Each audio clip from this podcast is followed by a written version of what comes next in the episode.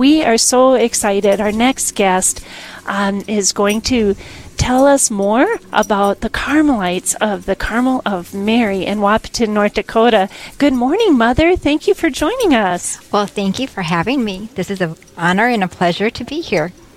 Oh, it's such an honor and blessing for us as well. So, we would like to have you just tell us a little bit about your background, yourself, you know, where you're from, and a little bit about your family as well. Yes, I am from San Antonio, Texas, and I came here to Carmel of Mary 30 years ago. And um, I loved it here ever since. And this is the only place I'd rather be in, the whole, whole entire world. Oh, well, the Dakotas do offer a lot of beautiful, beautiful sunsets, that's for sure. They do. They sh- certainly do. But it's for the people because the people here are just wonderful. They're outstanding and very They loving. are. Well, and you help to bring that love as well. So you are with the Carmelites of the Carmel of Mary. Yes. How did you find God calling you to this specific order? Um, well, it goes way back to when I was in the first grade. I can say that I fell madly in love with Jesus Christ at that time. And then by the second grade, I had asked um, the priest in confession if I had a calling to the religious life.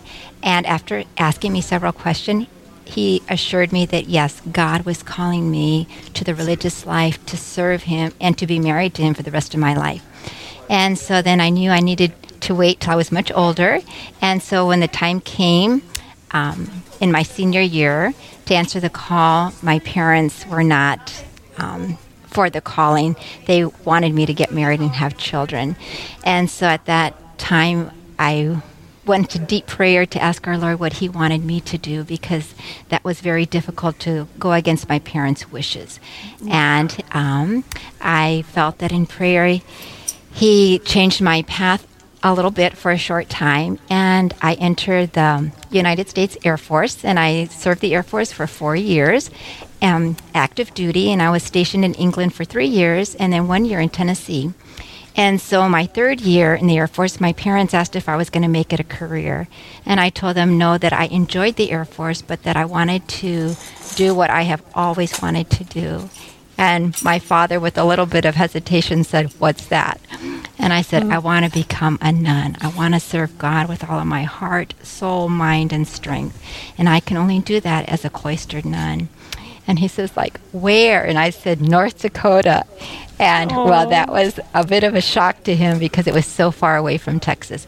But I I did it and I'm here and I'm so grateful that I answered the call. It's not easy um, for many young people, but I have felt the call since I was very young. So, in that sense, it was easy when I did it because it was what I had always wanted to do. And when I entered the enclosure, it was for me just a confirmation.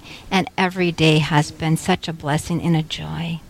Oh, that's so beautiful. Mother Madonna, this is uh, Paul, and uh, we have something in common. I too am a veteran of the United States Air Force. Oh, that's wonderful.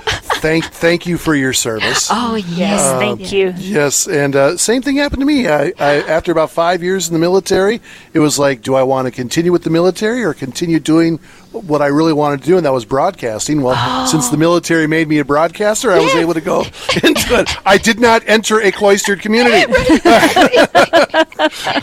but um, I, I wanted to. Uh, in the New Earth magazine uh, for the Diocese of Fargo, Yes. Sister Margaret Mary Yes. wrote the Sisters' perspective, and it's in the current issue right now. Yes. And she talks about her. Uh, her, her call and her uh, formation into becoming a, uh, a Carmelite nun, and uh, I encourage folks to, to look at that article in the uh, July August New Earth. Have you had a chance to look at it?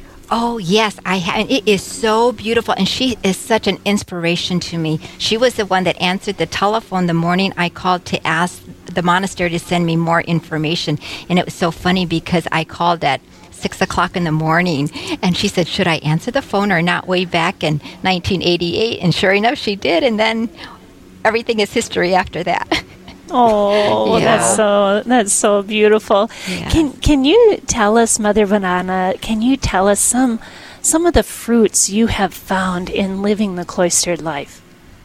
Oh, the value and faith of prayer and all the people that we can pray for. We can reach the ends of the earth. We can reach people that don't even know we're praying for them. And the best part of it is that those fruits aren't going to be seen until we get to heaven. And so we're we are really living a life of faith because people call up and ask us for prayers and sometimes we never hear from them again. But we continue to pray for them in all their intentions. And you know, the way the world's going, people need somewhere where they can call and just share a little bit about what they're struggling with. You know, Right, and we're right. always we're always there for them 24/7. You know, and it's like we're all pilgrims, you know, on earth.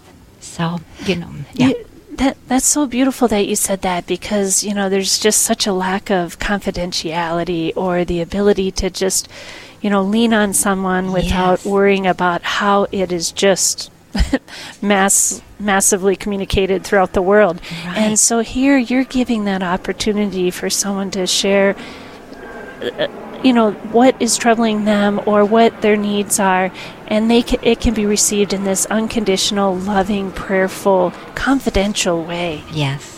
Yes. Well, we'd like to thank everyone for tuning into Real Presence Radio. Uh, right now, we have Mother Madonna of the Carmelites of the Carmel of Mary in Wahpeton, North Dakota, who is joining us. Um, uh, Mother Madonna, there's a pilgrimage coming up Yes. on August 11th. Can Yes. you talk a little bit about uh, this event, what it's all about, and uh, and and why you hold it? Oh, yes. Well, there's a little bit of a history that goes back to it.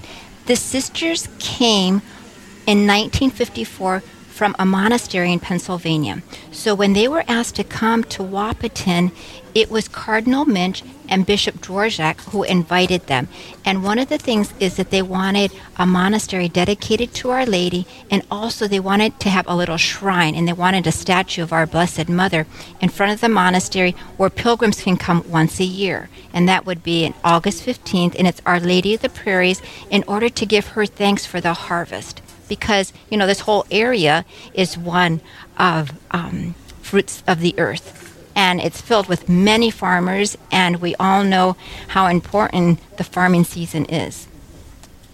So if people wanted to find out more about the pilgrimage where can they go? Where can they learn more about it? Well at this at this point in time it would be best to call up the monastery and ask any questions that you might have about it.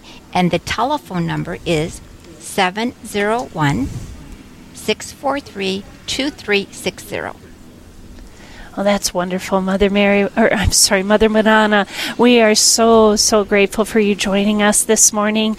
Uh, thank you for sharing your beautiful story with us and, and also this fantastic event that's coming up at the Shrine of Our Lady of the Prairies